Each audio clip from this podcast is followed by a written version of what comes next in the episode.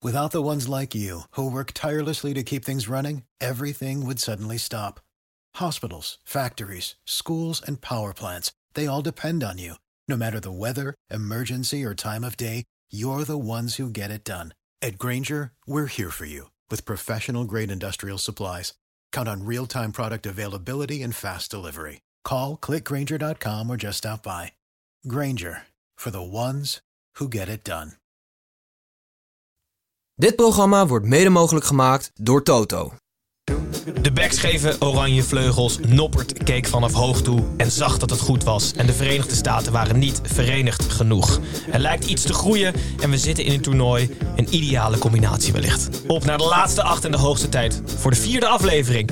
Live vanuit de derde helft oranje WKV. Ik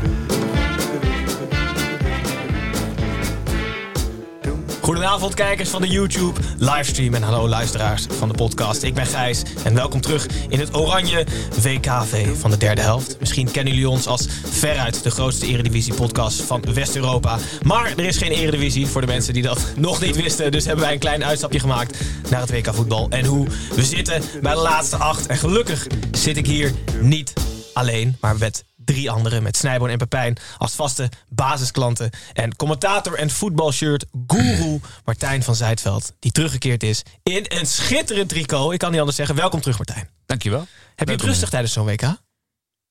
Ja, qua werk wel. Mentaal eh, is het zwaar. Ja? Want voor de mensen die je niet kennen, je bent fulltime commentator bij ESPN. eh, nog fuller-time voetbalshirt, eh, liefhebber en part-time vader. Ja. Kan je thuis dan ook verkopen dat je alle wedstrijden kijkt, dat dat voor je werk wel is? Het helpt wel mee, ja. Ik gebruik hem af en toe, maar ik kan hem ook niet elke speeldag gebruiken. Of denken, denken ze dan nu dat je ook commentaar moet geven bij wedstrijden? Dat je gewoon heel vaak de deur uit gaat. Nee, we moeten werken. Nou, dan ik heb niet dronken- verteld dat ik bij jullie kwam zitten. ieder Dit was er niet doorheen gekomen. Waarom ben je de afgelopen maand kom je steeds dronken thuis voor werk? Superleuk dat je er bent, Martijn. We gaan natuurlijk heel erg lang over het Nederlands elftal hebben. Want de stemming komt er steeds beter in. Pepijn, oranje koorts bij jou ook? Zich heen gegrepen? ja, ja, ja, ja, ja. Dat kan snel gaan. Hè. Af, na afgelopen dinsdag eh, was het natuurlijk eh, vooral kritiek op het veldspel van Oranje. Het was nog steeds niet werelds, maar het begint helemaal te komen. En ik, we kregen nogal wat reacties op Tim's manier van voetbal kijken. Dat hij het liefst, dat voor hem de echte oranje koorts is... op zijn op zijn zolderkamertje met een beeldschermpje in zijn eentje... de wedstrijden van Oranje kijken. En ik krijg dus wel echt steeds meer zin om... De kroeg in te gaan en met massa's te hossen voor dit, eh voor dit De Brabander in jou Ja, ontwaakt. Die, die ontwaakt echt door dit succes van het eh Nederlands elftal. Dus Wordt het tijd om busje 13 eh, van stal te halen? Of het, niet? begint, het begint bijna zover. Ik denk halve finale komt bus 13 met stal. Gaan we eens even kroegentocht in de Martijn Brabant schudt doen. het hoofd. Hij is waarschijnlijk hetzelfde als Tim... die het liefst geconcentreerd naar de wedstrijd kijkt. Met zo min mogelijk mensen. Nee, jij hebt, je hebt kleine groepen, doe jij groepje, toch? Ja. groepje, ja. Vandaag was ideaal dus. Ja, was prima. Ja. was prima. Ja, ik vond het ook super gezellig. Snijboon, eh, jij zei voor de wedstrijd... was jouw derde helftdroom in ieder geval uitgekomen. Gijs, wij hebben vandaag een klinkende 3-1 zege behaald met het, het zesde elftal van de club waar wij bij spelen. Met een middenveld van Tim, Gijs, Snijboon. Ik heb enorm genoten om met, met de broers op het veld te staan. En, en te zien, eh, ja, Gij- Gijs is gewoon dus serieus wel echt gewoon een hele goede voetballer. Doet het, doet het trio, eh, triootje onder voor eh, de Roon, Klaassen en Frenkie? nou, ja, ik denk het wel. Net, denk ik. Ja, maar... Hij is wel iets langer dan Klaas, hè? Maar wel Ja, hetzelfde dus, ja, er staat niet echt een type snijboon op dat middenveld. Ja. Ja. Hij, werd De eruit, Roon? hij, werd er, hij werd eruit gestuurd door de scheidsrechter te attackeren. Hij, nog, hij speelde 50 minuten, maar goed, Snij. Helaas heb ik het toch Ook twee assists, maar die wel je dan weer niet. met Nee, welke dat voetballer ben jij te vergelijken? Zijn ze er? Of halen die nooit het profvoetbal? Ja, Nee, ja. keukenkampioen divisie denk Nee. ik wel ergens. Ik, ik hoopte zelf vroeger altijd George Samaras. Nou, Vind ik, vind ik heel mooi. Gewoon qua hoe ik beweeg dan. genoeg over de voetbalstijl van Snijboon. We gaan over... Ja, ja. Ja, ja, ja, Touré. Ergens tussen Samaras en Touré in. ja, dat is een uitstekende. Goed, voordat we naar het Nederlands elftal gaan, gaan we even naar onze spion ter plaatse. Want normaal gesproken beginnen wij altijd met gestrekte been, Martijn. Maar tijdens het Oranje WKV is het iets anders.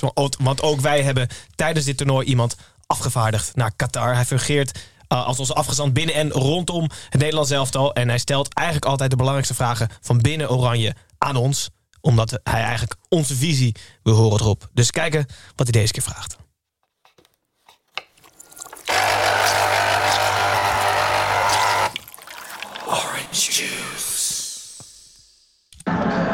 Mannen, dank nog voor de tips over de muziek in de kleedkamer. Konden we weer helemaal niks mee. Dan even iets anders. We hebben het idee dat de oranje koorts nog niet helemaal leeft in Nederland. Kan dat misschien komen doordat we helemaal niet in het oranje spelen? Onze shirts zien eruit alsof Trussen veel te vaak en te heet heeft gewassen. Wat vinden jullie ervan? Nou, Martijn, dan maar een vraag aan jou. Wat vind jij van het thuisshirt van het Nederlands elftal? Het is niet het mooiste thuisshirt eh, van het Nederlands elftal ooit, hè? Nee, ik ben ook Is, echt... is het nee. het lelijkste thuisshirt Het ooit? mooiste thuisje, dat heeft Snijman op dit moment aan naast je. Maar Gekocht van Martijn, serieus. Oh ja? Echt waar? Oh, dat wist ik niet eens. Wel, Ja? echt? Nee, Wist je dat niet meer? Ja, weet ik veel. Ik kan verkopen zoveel. Wat goed. Ja, ik dacht al, waarom komt er die Bentley aanrijden? Maar... Maar ik heb dus de indruk dat dit shirt wordt steeds meer oranje. Hoe bedoel je? Nou, hoe verder we komen in het toernooi lijkt het mooier ja. en meer oranje te worden. Je verliest vaak- mij al. Kijk, ik ben historicus, dus ik hou gewoon. Eigenlijk als iets 50 jaar oud is, begin ik het pas interessant te vinden. Ehm, en dit shirt heeft dan de kleur laser orange. Ja, dan ben je mij echt al kwijt. Dat is te modern. Dat is te. Weet je, ik begin nu net een beetje die Total 90 shirts van vroeger. Dat vind ik nu. Dat begin ik nu retro genoeg te vinden dat het een beetje begint te groeien maar, bij maar me. het is toch zo dat, dat net als met gehoor, je weet niet hoe iemand anders iets hoort, is het ook, je weet niet hoe iemand anders een kleur ziet. Je weet niet precies of iemand anders oranje hetzelfde ziet als een ander. En is het gewoon niet omdat er gewoon nog niet zo'n hele erge oranje koorts heerst en ook in de aanloop naar het toernooi dat we gewoon oranje niet als echt oranje zagen.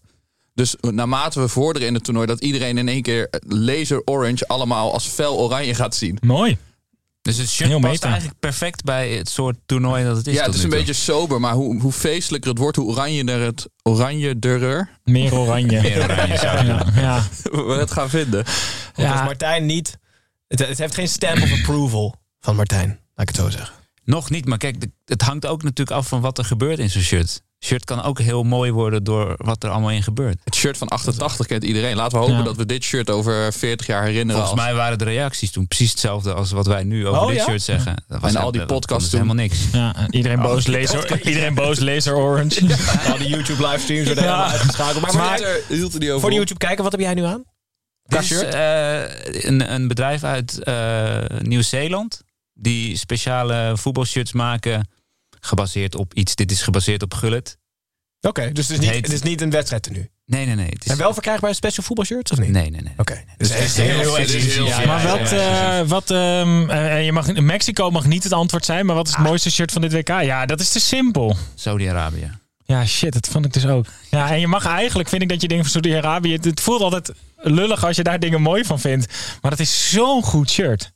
Ja, 100%. En die en die van Mexico zijn dus nergens te krijgen allebei.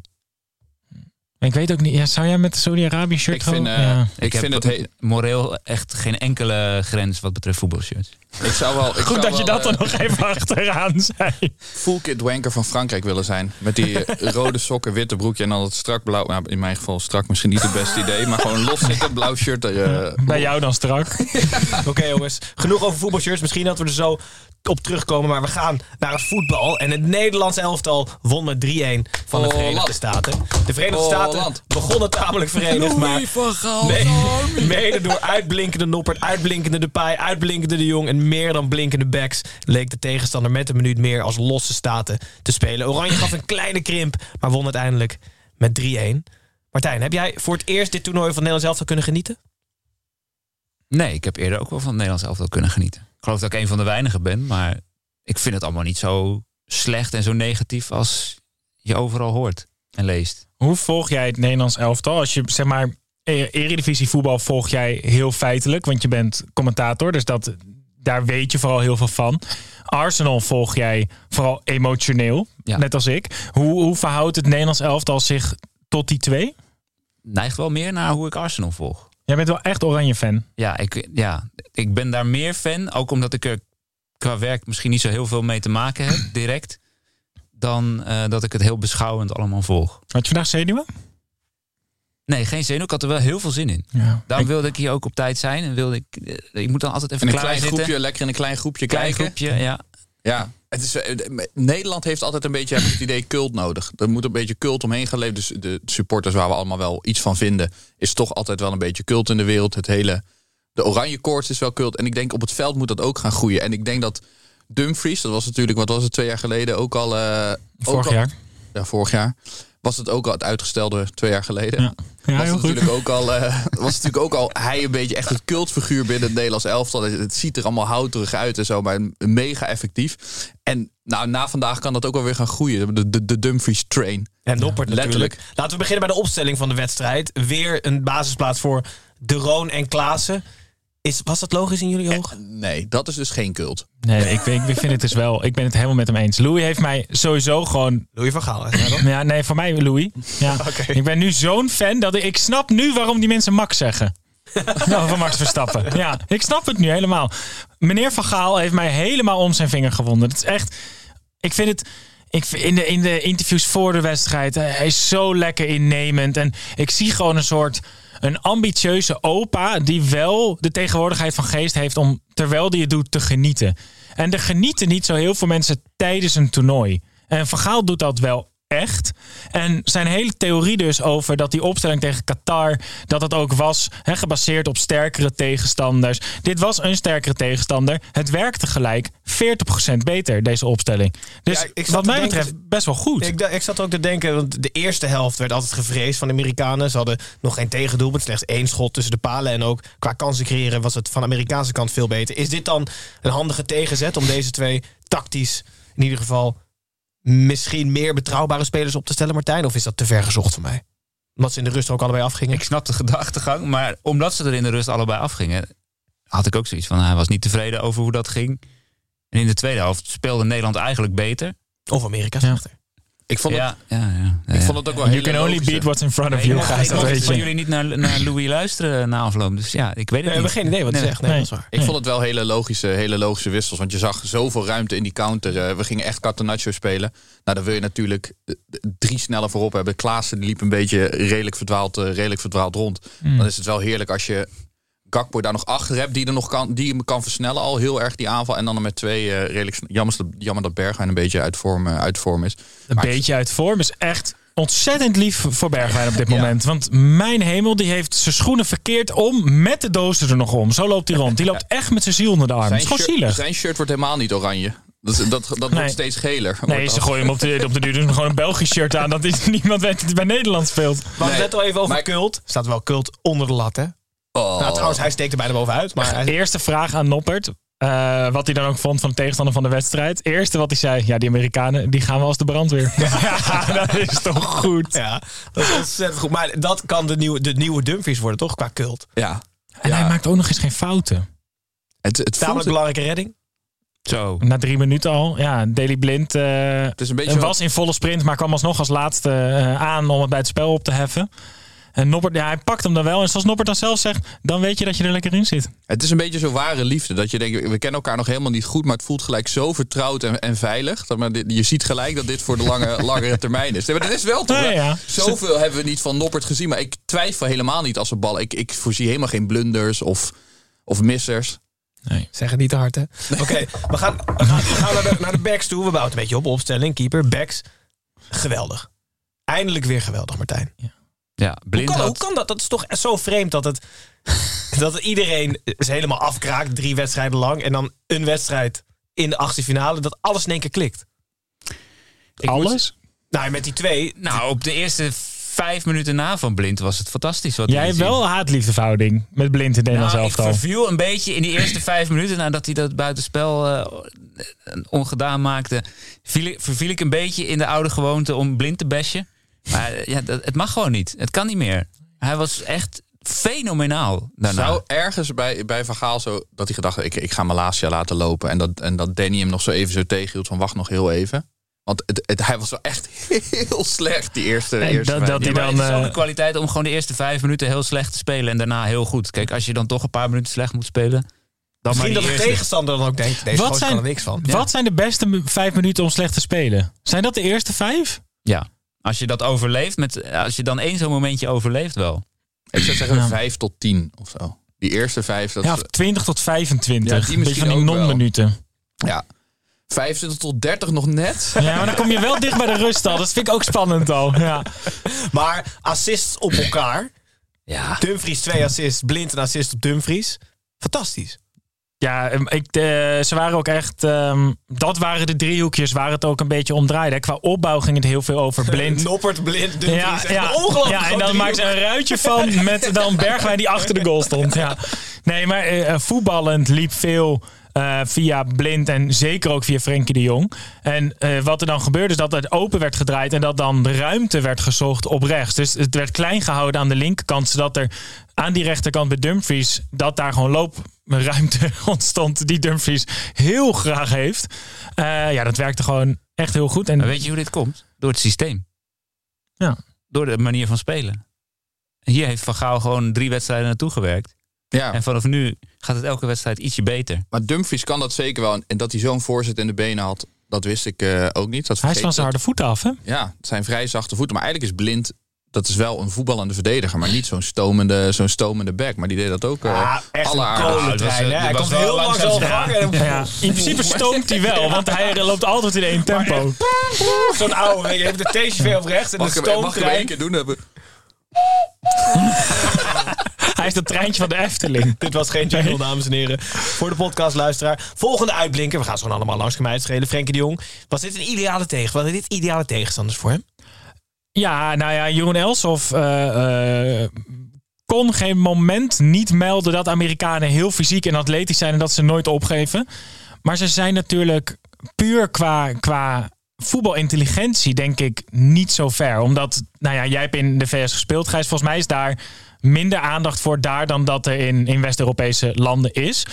Frenkie de Jong vindt het natuurlijk geweldig als er de hele tijd gasten als blinde stieren op hem afrennen om druk op hem te zetten. En dat hij heel slim daartussendoor kan bewegen. En los van het spel van De Roon en eh Klaassen in de eerste helft, was dit wel de allereerste wedstrijd dit EK dat Nederland het voor elkaar kreeg om Frenkie de Jong aan de bal te krijgen op plekken waar hij op kon bouwen en waar hij ruimte kon creëren. Dus Maar ik denk dat Frenkie nog meer gebaat is bij nog betere tegenstanders. Frenkie de Jong, hè? Frenkie de Jong. Frenkie de Jong, ja, excuses. Voor mij is dat Frenkie. Ik ben zo groot fan van. Nee, maar zijn beste pot ooit heeft hij gespeeld tegen, tegen Luka Modric. En, eh, Dus ik, ik heb het idee dat de Verenigde Staten al beter is dan wat hij tot nu toe tegen zich heeft gehad. Maar dat hoe beter ze worden, Ja. dat het alleen maar beter kan gaan. Want hij, hij is natuurlijk pure, pure voetballer. En, en, en, en Qatar en misschien ook een Ecuador, die, die doen misschien dingen die een pure voetballer niet eens helemaal kan begrijpen. Dat hij denkt, Hoezo jaagt hij nou wel door? En hoezo jaagt hij net nou Ja. niet door? En hoezo gaat hij nou links instappen? Terwijl hij moet toch eigenlijk rechts is. Zeg maar dat hij daardoor misschien bijna van zijn eh, stukken was. Terwijl Dat hij, hij zo ver vooruit denkt. Dat hij de middelste stap over heeft geslagen en daardoor niet meer snapt. Ja. Nee. Maar is dit dan de ultieme superkracht van het Nederlands elftal? Gewoon als het Nederlands elftal elke keer beter wordt als de tegenstander beter Ja. wordt. Dan worden Ja. we feitelijk wereldkampioen. Zo'n reverse Uno is dat eigenlijk. Wat Ja. Louis van Gaal heeft gewoon zo'n pak met Uno-kaarten in zijn jasje zitten. En ehm, Martijn, de paai. Ook weer glimpen van de Depay in het Nederlands elftal. Oh, het- ja, je gaat nog niet mee? Nee. Ik vond me echt een van de mindere. Oh ja? Ja, vond ik wel. Maar we, we hebben het wel toch een... Wel beter dan Bergwijn, toch? Ietsje beter dan Bergwijn, ja. Maar hij moet wel spelen, toch? Gewoon Ja, tuurlijk moet hij altijd, spelen, ja. Oké. Hij houdt wel heel veel mensen bezig. Hij schiet die bal heel goed binnen. Hè. Hij maakt heel vaak belangrijke doelpunten voor Oranje. Eh, maar hij, bij die tegengoal en vlak daarvoor staat hij wel echt, echt ouderwets te klooien. ja maar dat, is dat vermoeidheid? Dat idee had ik Ja. namelijk. Dat zou nog wel eens kunnen. hè? Maar over die tegengoal, jongens. Van de Verenigde Staten. Nederland staat 2-0 voor. Is, als dit bewust is. Mooiste We, doelpunt zit- ooit. we zitten hier met twee Ja. eh, Arsenal-fans aan tafel. Gij- Dit was Bergkampiaans. Maar dit, Ja, dit is als Bergkamp en Giroud een kind krijgen. Dit was zo mooi. Het is niet de bedoeling. Nee, maar we, kunnen het, je kan het maar laten we, gewoon, laten we gewoon bij deze gewoon voor onszelf besluiten dat het wel de bedoeling was. Want dat is veel leuker. Bij van die voorzetten die binnenwaaien is het altijd een beetje kinderachtig. Als mensen dan zeggen, ja, dit was de bedoeling. Maar bij deze zou het heel vet zijn als die zei van, ja, ik, ik zag dat de Noppert iets te ver naar links stond. Ik heb erop getraind. Martijn, kan je, kan je dit doelpunt omschrijven? Nee. Nou ja, ik kan het proberen. Hij Jij bent commentator, dus als iemand hier aan tafel het kan. schieten en hij krijgt hem. Maar het is bijna fysiek onmogelijk dat die bal zo gaat. Want hij krijgt hem op zijn buitenkant van zijn schoen, volgens mij, of op zijn teen. En hij gaat over hem heen in de verre hoek. Maar als ik hem nu in mijn hoofd probeer na te spelen, dan is, dat, is die voet gedraaid. Maar dat kan, dan zou zijn voet achterstevoren zitten. Dus Ja, dat was ook zo. dat- Dat was ook zo. Hij liep ook wel lastig de rest van de ik, wedstrijd. ik snap het nog steeds. eh, ik snap het gewoon niet hoe die daar binnen... Hij Hij wist zelf, volgens mij dacht hij ook dat iemand anders hem nog had aangeraakt voordat hij erin ging. Want hij reageerde helemaal niet als iemand die een doelpunt had gemaakt. Nee, omdat hij het vaker doet zo. Dat zou het Ja. zijn. Ja, Als, oh, als- echt, als wij uit deze opname komen en ik zie online dat hij na de wedstrijd heeft gezegd... ja, ik heb dit op de training al een paar keer geprobeerd deze week. Nou jongens, dan denk ik, ga ik een shirtje kopen hoor. Nou, toen werd het dus 2-1. Toen werd het nog spannend, een paar penibele minuten. Maar toen mocht ook Xavi Simons de trainingspak uitdoen. En ik heb dus het gevoel dat hij een van de allerblijste Nederlanders is dat het 3-1 werd. Want bij 2-1 invallen en je debuut maken op een WK voor je land. Hij had nog niet eerder voor het Nederlands elftal gespeeld. Wat een spanning komt er dan mee met zo'n jongen. Martijn, ben je daarmee eens of niet? Ja, vind ik een goede, vind ik een goede theorie. De 3-1, wat een hij kwam heerlijk vrij in het veld. Heeft zijn debuut gemaakt. Een paar balletjes op WK aangeraakt. Maar het- wat jij nu beschrijft, dat het voor hem vreselijk was geweest als het 2-1 was geweest. Omdat je dan met echt, echt met trillende benen dat veld in komt. Al denk ik dat hij wel Hij vindt dat wel lekker, denk ik hoor. dat lekker genoeg vindt. Maar dat maakt het toch nog raarder dat hij tegen Qatar niet gewoon in is gevallen. Ja. Want dan heb je die eerste minuut heb je in de been. Weet je wel, dan is het niet meer je debuut. Dan is het wel, ook al is het maar tegen Qatar en ben je al geplaatst, dan nog steeds is die druk van het debuut is, er, eh, is eraf. Ik vond het ook zo goed dat hij eh, instructies kreeg van Frans Hoek. Wat zou Frans Hoek, de keeperstrainer van het Nederlands elftal, vlak voor de invalbeurt nog tegen Ja, Simons gezegd hebben? de, de, de keeper van Amerika, over Turner. Van, eh, schiet hem laag. Hij heeft twee handen. Precies, ja. Ja, als je op amateurveld kijkt naar de keeper, hij is heel lang. Laag schieten, jongen. Ja. Of als hij klein is altijd, ja, doe maar hoog. Terwijl hij kan gewoon springen. Dat is zo goed, ja. Frans Hoek, ja. Maar zo- het is toch eigenlijk perfect voor hem om, om in deze wedstrijd dan erin te komen. Want of het nou 2-1 staat, misschien juist wel bij 2-1, was Amerika gaan drukken. Ja. was er heel veel ruimte gekomen. Ja, voetbaltechnisch, voetbaltechnisch wel. Te- Maar daar, daar had hij wel baat bij, dat Ja, de ruimte... snelheid, loopvermogen. Ja, nee, dat. Ja, nee, dat, gewoon dat puur ik. qua druk is het natuurlijk heerlijk om erin te komen als de echte spanning eraf is. Want met 2-1 kan je nog wel invallen dat je denkt... Als ik opendraaiend gaat mis en hij gaat erin... dan is dit ook gelijk mijn laatste minuut die ik voor, voor het Nederlands elftal heb gespeeld. Maar Louis ziet dat allemaal. Joh. Die, die kijkt zo'n jongen in de ogen en die ziet, dit komt goed.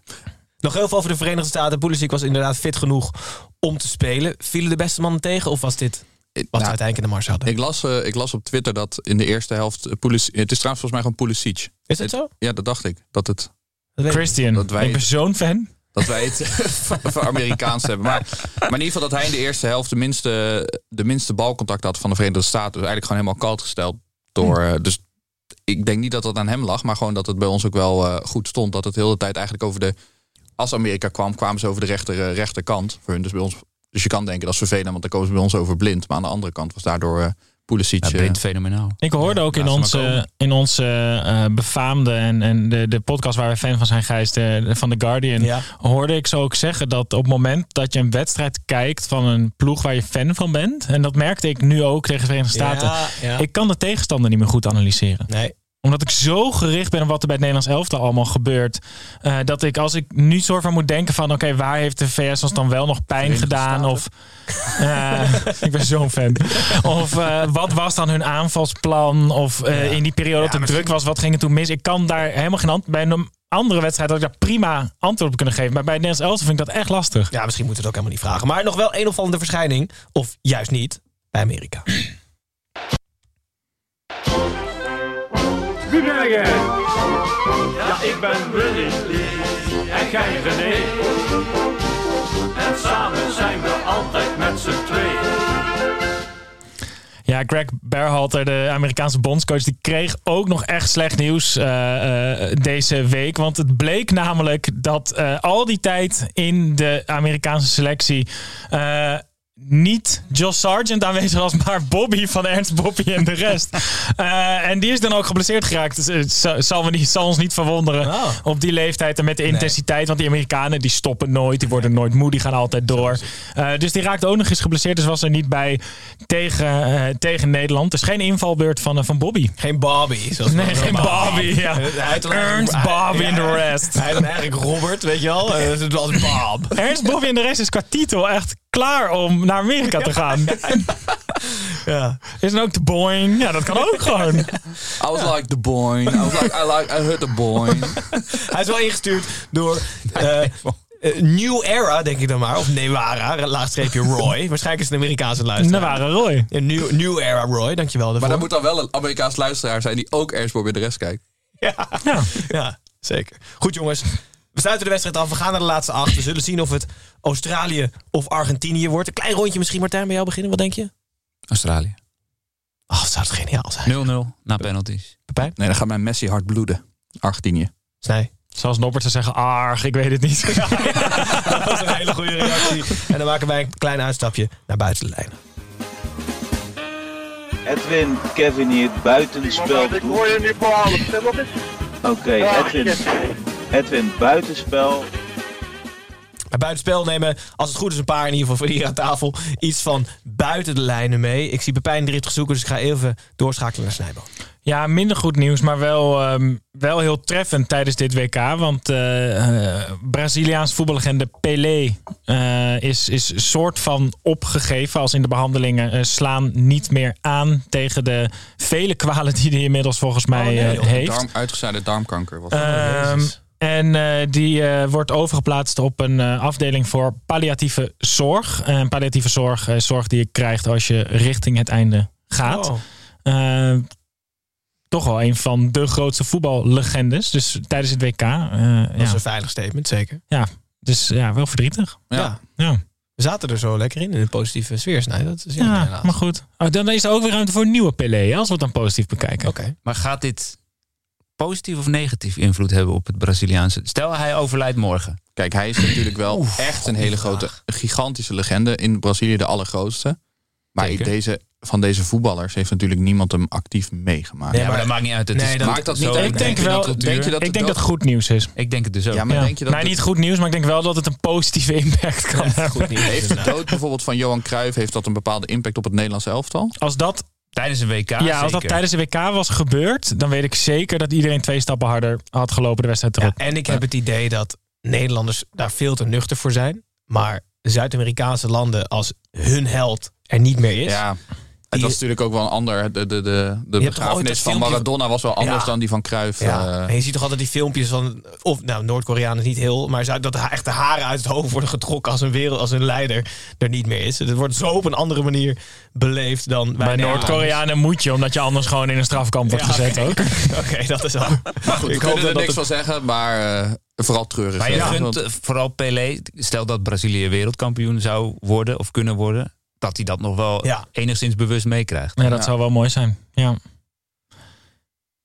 Heb jij positief nieuwtje? Nou, kom er maar Nou, in. ik, heb ik, Ja. ik zag net even eh, Dion de Groot was het volgens mij. Die reageerde net op YouTube over jouw voetbalkwaliteiten. Snijboer, dat jij 100% de Ryan Koolwijk bent. En dat zie ik toch ook wel helemaal voor me. Dat vind ik helemaal niet erg.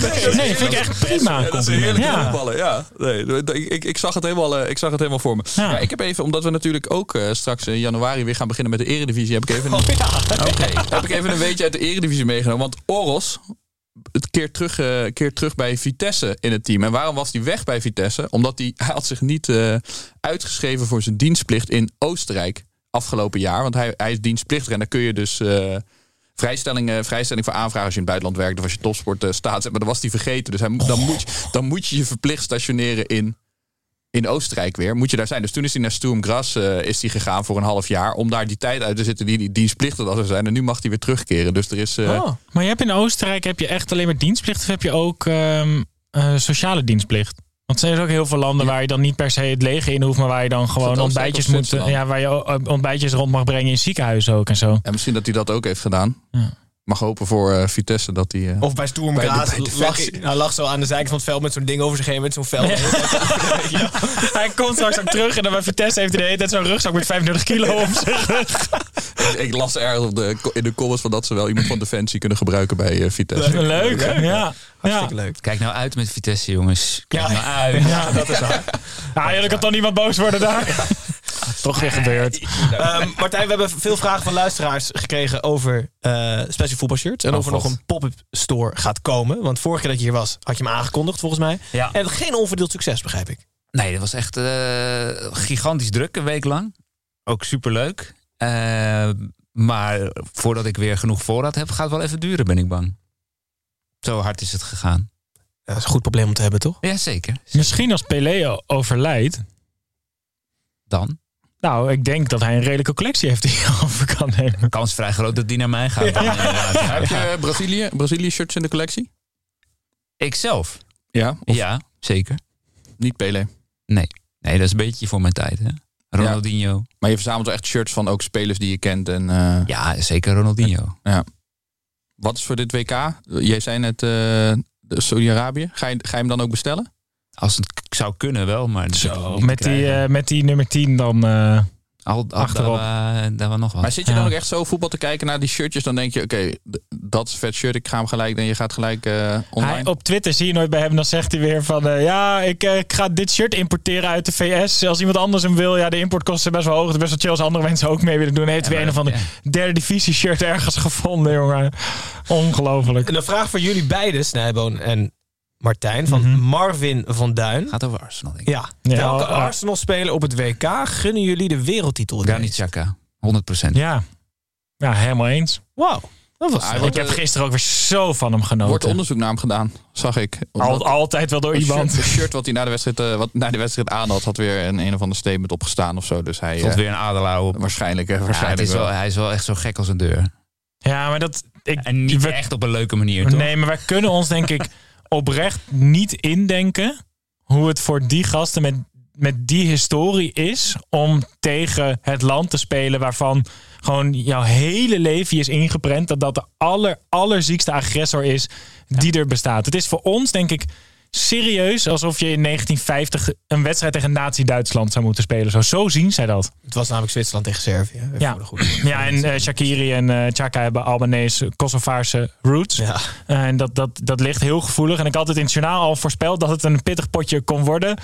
Eh, dat werd het. Ja. Zeker. Je bent hier wel echt eigenhandig op weg om de hele oranje koorts gewoon dood te gooien met al die zware onderwerpen van je.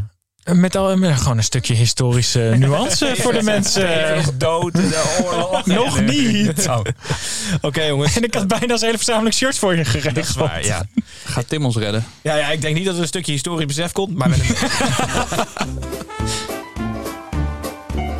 Of iemand dit nou weten wil. Dat boeit me niet ontzettend veel, want ik heb weer een weetje voor je mee. Hallo mannetjes, na vandaag weet ik het zeker. We worden kwartfinalist. Eh, ik heb ook nog een klein weetje voor jullie meegenomen. Wisten jullie dat Ivan Perisic in 2017 Kroatië heeft vertegenwoordigd op een officieel beachvolleybal toernooi? Hij werd in de eerste ronde wel uitgeschakeld eh, tegen Brazilië. Gelukkig maar, want anders miste hij de voorbereiding met internationale. Maar Ivan Perisic heeft dus niet alleen op een WK voetbal gespeeld, maar heeft Kroatië ook vertegenwoordigd op een beachvolleybaltoernooi. Doei! Hartstikke leuk. Toch een stukje historisch besef. Ik hoorde heel weinig mensen op de achtergrond, dus ik denk dat Tim ultiem oranje koorts heeft vandaag. Ja. Zeker. Lekker eens eentje Nederlands elftal kijken. Hij is er ook niet. Ehm, we sluiten af jongens.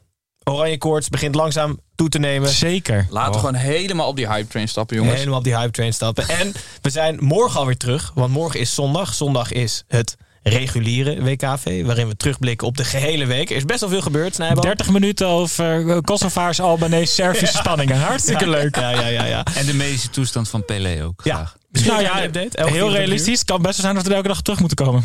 En zo is het. Maar morgen zijn Pepijn, Snijboon, Tim eh, er hier. Ik niet. Dus Snijboon zit op mijn plek. En eh, dan ruilen we Martijn in voor Stijvervliet. Eh Nits ook wel. Nits. Voor mensen die op YouTube wel eens kijken, die heeft het waarschijnlijk voorbij zien komen. Dus die nemen met z'n vieren het hele WK-week door. Veel succes in 45 minuten en vooral veel plezier. Martijn, superleuk dat je er was. Leuk om Ehm, er te zijn. Mooi shirt. Gaat allemaal shirts kopen bij Special Voetbal Shirts. Als er nog wat over Ja, die paar die er nog zijn. Die paar die er nog zijn. Maar koop ze wel even, Triple ja. XL. eh, een of andere, Met gaten erin. Superleuk dat je er was. Waarschijnlijk en hopelijk tot de volgende keer. Snijboom Pepijn, dank jullie wel. We hebben genoten. We gaan naar de laatste acht. Jullie gaan morgen... Jullie gaan, jullie, gaan, jullie gaan morgen het hele, eh, de afgelopen week doornemen. Dus daar wens ik jullie veel succes en plezier mee. Kijkers, luisteraars, dank jullie wel. Op naar de laatste acht en verder. Dag.